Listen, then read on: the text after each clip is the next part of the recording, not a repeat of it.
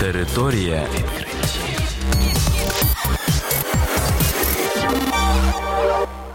Це програма Територія відкриттів. Кілька слів про новітнє та надзвичайне. І я, ведучий Богдан Нестеренко. Вітаю вас, шановні слухачі.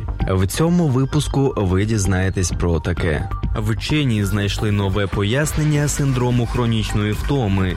Сіль допомагає швидше схуднути.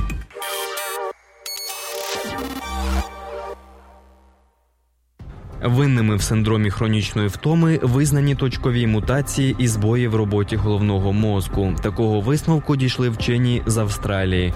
За словами дослідників, основна причина виникнення захворювання підвищений рівень однонуклеотидних поліморфізмів, які і розвиваються в результаті мутацій.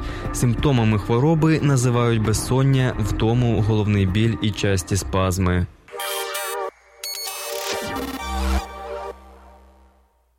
Вживання солі може сприяти розщепленню жирів в організмі. Такого висновку дійшли вчені з Гарвардського університету. Більшість дослідників вважає, що сіль сприяє підвищенню артеріального тиску і набору ваги, так як організм повільніше виводить рідину, а спрага навпаки зростає. Однак британські фахівці проаналізували стан здоров'я російських космонавтів на станції Мир і дійшли іншого висновку.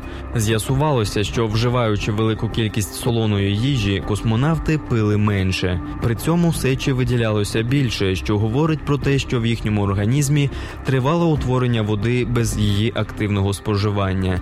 Пояснення такого феномену вчені знайшли в жирі. З їхніх слів, сіль сприяла його розщепленню в рідину. Досліди на мишах також показали, що гризуни на 25% частіше підтримують свою вагу на належному рівні, якщо вживають більше солі. Територія.